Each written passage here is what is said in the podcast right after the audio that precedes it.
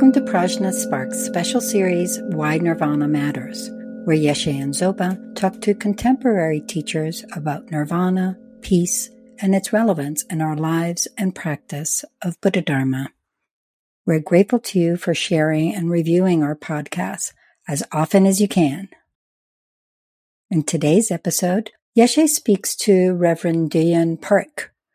Reverend Dian Park is a kyomunim, literally meaning one who devotes oneself to teach Buddha Dharma in the Won Buddhist tradition. She has served as a minister of the Manhattan Won Buddhist Temple and a representative of Won Buddhism to the United Nations since 2008. She also serves as Buddhist chaplain at Columbia University and New York University and is co-chair of the Committee of Religious NGOs at the United Nations.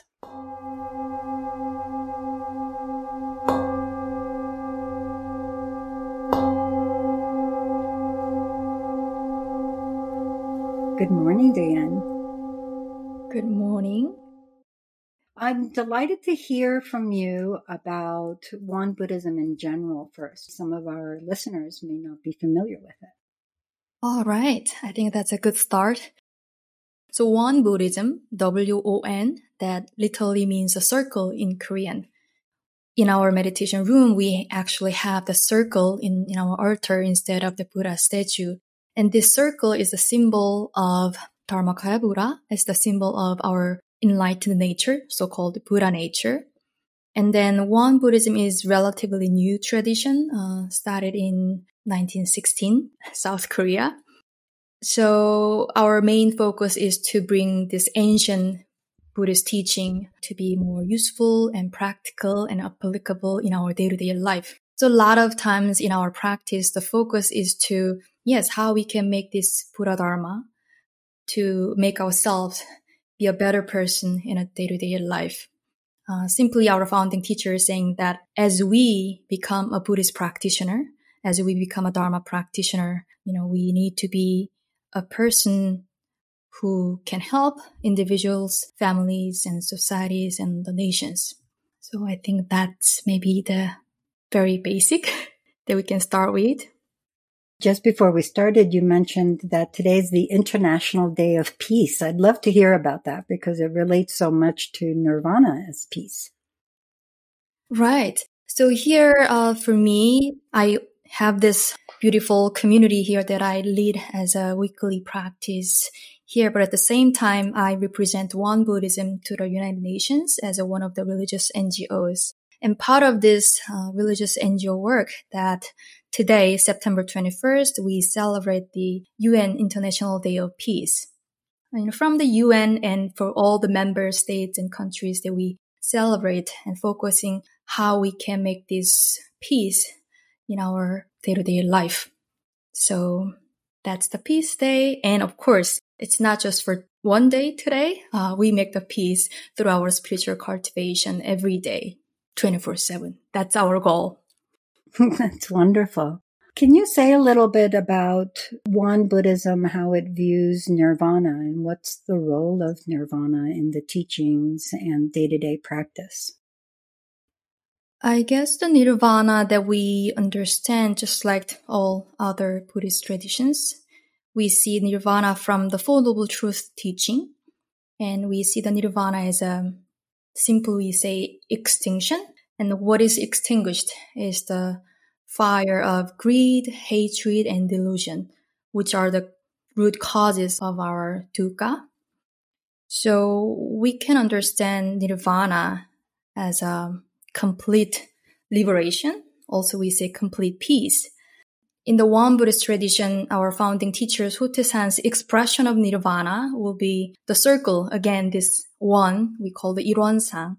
Particularly from this Sotaesan's words, he describes this nirvana as a state of perfect, complete, utterly impartial, and selfless. That's what we call the 원만 Chigong Musa. That's in Korean. We understand the nirvana again as a state of our mind, as a complete peace and complete liberation.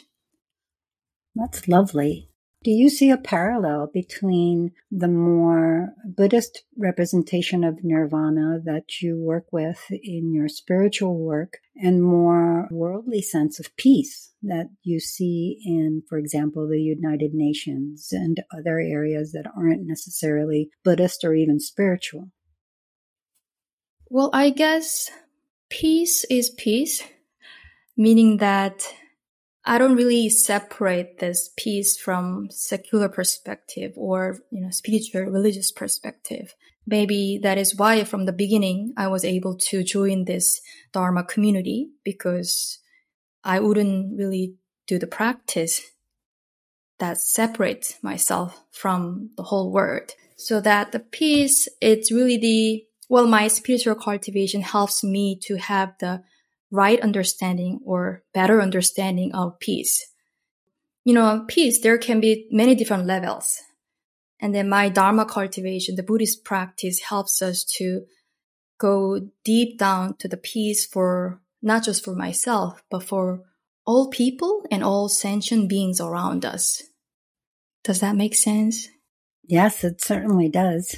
Can you say how you might recommend to someone who's just starting out and interested in Buddhism to understand nirvana, this peace in this very deep way? How do they have a sense of its presence if we're just starting out? Mm, that's a difficult question, but I will try. I will start from the teachings of the Four Noble Truths. So for us, Buddhist practitioner, our practice begins with the recognition of dukkha, meaning the, the suffering or dissatisfaction or the stress that we uh, experience on a day-to-day basis. So we acknowledge that there are things in life going through it, it's sometimes hard, sometimes challenging. It can be a little, you know, starting from little annoyance to the extreme challenges. And yet the Buddhist teaching gives us this path saying that from the Gautama Buddha and many other spiritual teachers saying that, well, there is uneasiness in, a, in our life, but through our spiritual cultivation, we can get rid of it. Meaning that that will be the cessation of dukkha, the nirvana. And one thing that I personally find is very helpful is that often in the Won Buddhist teaching, I heard this from my teachers a lot. Seeing the dukkha, meaning at the same time, we also see the nirvana, meaning that you can just imagine this beautiful lotus flower and we see this lotus flower that rooted in muddy water and that symbolize our spiritual cultivation meaning that in our day-to-day life we have a lot of things coming and going with in the name of dukkha. But again as long as we continue our spiritual cultivation dharma practice that we can have the flower like a lotus the beautiful uh, flower. And then you can think about you know, without the muddy water, there will be no lotus flower, meaning that without the dukkha that we're going through in our life, there must be no nirvana. Again, meaning that if there is no dukkha from the beginning, what's the point of nirvana? So for me, seeing the dukkha, it's not always like depressing or, you know, it's not always like a problematic meaning that I can see the dukkha and then that gives me more motivation so that I can work hard for the nirvana, this for the complete peace and liberation. It's an opportunity. And I think that's a lot of times what I heard from, at least from the Won Buddhist teaching. My teacher would say, mm. you know, don't overlook what this dukkha can bring to your life. So it seems like the things of our daily life are actually like a door or a portal to nirvana, a way to connect. Definitely. I really like that you use the word door. Definitely, it is the door so that we can always go through. And also this nirvana, when we see nirvana as a peace or the liberation, in our more conventional sense, I see, you know, it, it's experiential level, meaning that it comes and goes. I mean, I may not have the complete peace all the time, but I see uh, through this spiritual cultivation that the state of mind, this complete calm, peace, clear mind, come and go. So maybe I can continue working hard to make that time much longer and more frequent visit to this nirvana. I think that's where I am in terms of nirvana. That's lovely. You speak of spiritual cultivation to attain nirvana, the complete peace. Can you speak mm-hmm. a little bit about what that involves in your tradition, meditation or other acts or whatever it may be? Yeah, also in the Won Buddhist tradition, we, just like more traditional Buddhist guidelines, we have threefold trainings. We call the threefold studies. And that involves, maybe from the traditional sense, we say there is a prajna, samadhi, shila practice. So we do have the cultivation of our mind to cultivate the calm, still, clear mind. Uh, mainly that reflects our meditation practice. And then second part, part for the wisdom aspect. So we, of course, from the studying the old Buddhist text and studying by listening Dharma talks and podcasts like this, it's a way to um, open our insight for the wisdom aspect. And third, what you call the ethical conduct, the Shila practice. In the Won tradition, we say mindful choice in action. So it really brings us this aspect. Yeah, we may cultivate calm, still mind. We may have the wisdom, but we have to bring those meditative wisdom into our action. So that will be the third one of the Shila, mindful choice in action. So whenever we use our six sense organs in our speech, uh, in our action, in our thoughts, we always try to bring this meditation and the wisdom aspect. Yeah, just like the any other Buddhist path, the mainly we have three aspects of practice that um, sums up as samadhi, prajna, shila practice. That's lovely. You mentioned that you are working with the community there in the center in New York. Can you speak a little bit about the center and the different offerings that are available? Thank you for asking that. I serve Won Buddhism of Manhattan Temple. We started this community back in 1995, I heard. So we have beautiful community here. We have weekly many hours Sunday Dharma service at 11 a.m. in New York time. Still, we mainly do the online practice and then during the weekdays, we have different programs. Sometimes we have three weeks or five weeks Dharma study groups. I also serve as a Buddhist spiritual life advisor at Columbia University and New York University, uh, where I meet on a weekly basis the college students to practice meditation and share the Dharma teaching together. That's a lovely opportunity for me to learn the young energy. And as I said, the beginning, I also serve here uh, as a religious NGOs. Oh, and one other thing. Here in New York City, we have the Buddhist Council of New York. Since all the Buddhist traditions are actually here in New York City, that's one thing that I really appreciate this opportunity to meet the teachers and practitioners from different Buddhist traditions from all over the world. I also get a lot of chance to learn from other fellow practitioners and teachers. You are more than welcome to join our community and try many other traditions here in New York City as well. Sounds such a rich community. Do you think that an understanding of nirvana is helpful for practice? Couldn't you just practice without any sense of nirvana, whether it exists, it doesn't exist? Definitely, if we have the right understanding of nirvana, that will help us to you know, motivate ourselves to continue our practice. And also for me, this understanding of the nirvana is ongoing process.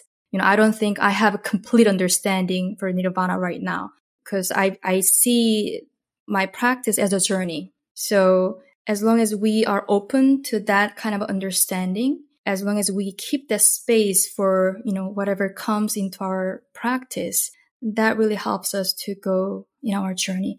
One other thing is that having the right understanding of nirvana, it's like, you know, putting your intention for your practice. Understanding nirvana meaning, again, you have the understanding of the opposite side of nirvana, right? So I see myself struggling on a day to day basis, but at the same time, I know this is not the whole picture. I'm going through these challenges, the dukkha's, but I somehow, if I'm able to see what's behind this dukkha, then instead of giving up or pretending it's not there, I will just kind of face it. I will just see what it is and do my own practice with joy, with patience. And then I think that journey is the way to the nirvana for your, the way to your Buddha nature, to your inner peace and mm-hmm. inner liberation. How is nirvana related to Buddha nature? Right. Um, so for me, when I see the nirvana, again, it's not a other place like out there. It's a state of being. As we said, when there's no greed, hatred, or delusion. And that's the place of nirvana. And for me, that's the Dharmakaya Buddha. And that's the, our Buddha nature, our enlightened nature. When there's no selfish desire or a selfish ego. So in that sense, for me, the nirvana is not separate from this, our Buddha nature. Oh, that's so beautiful.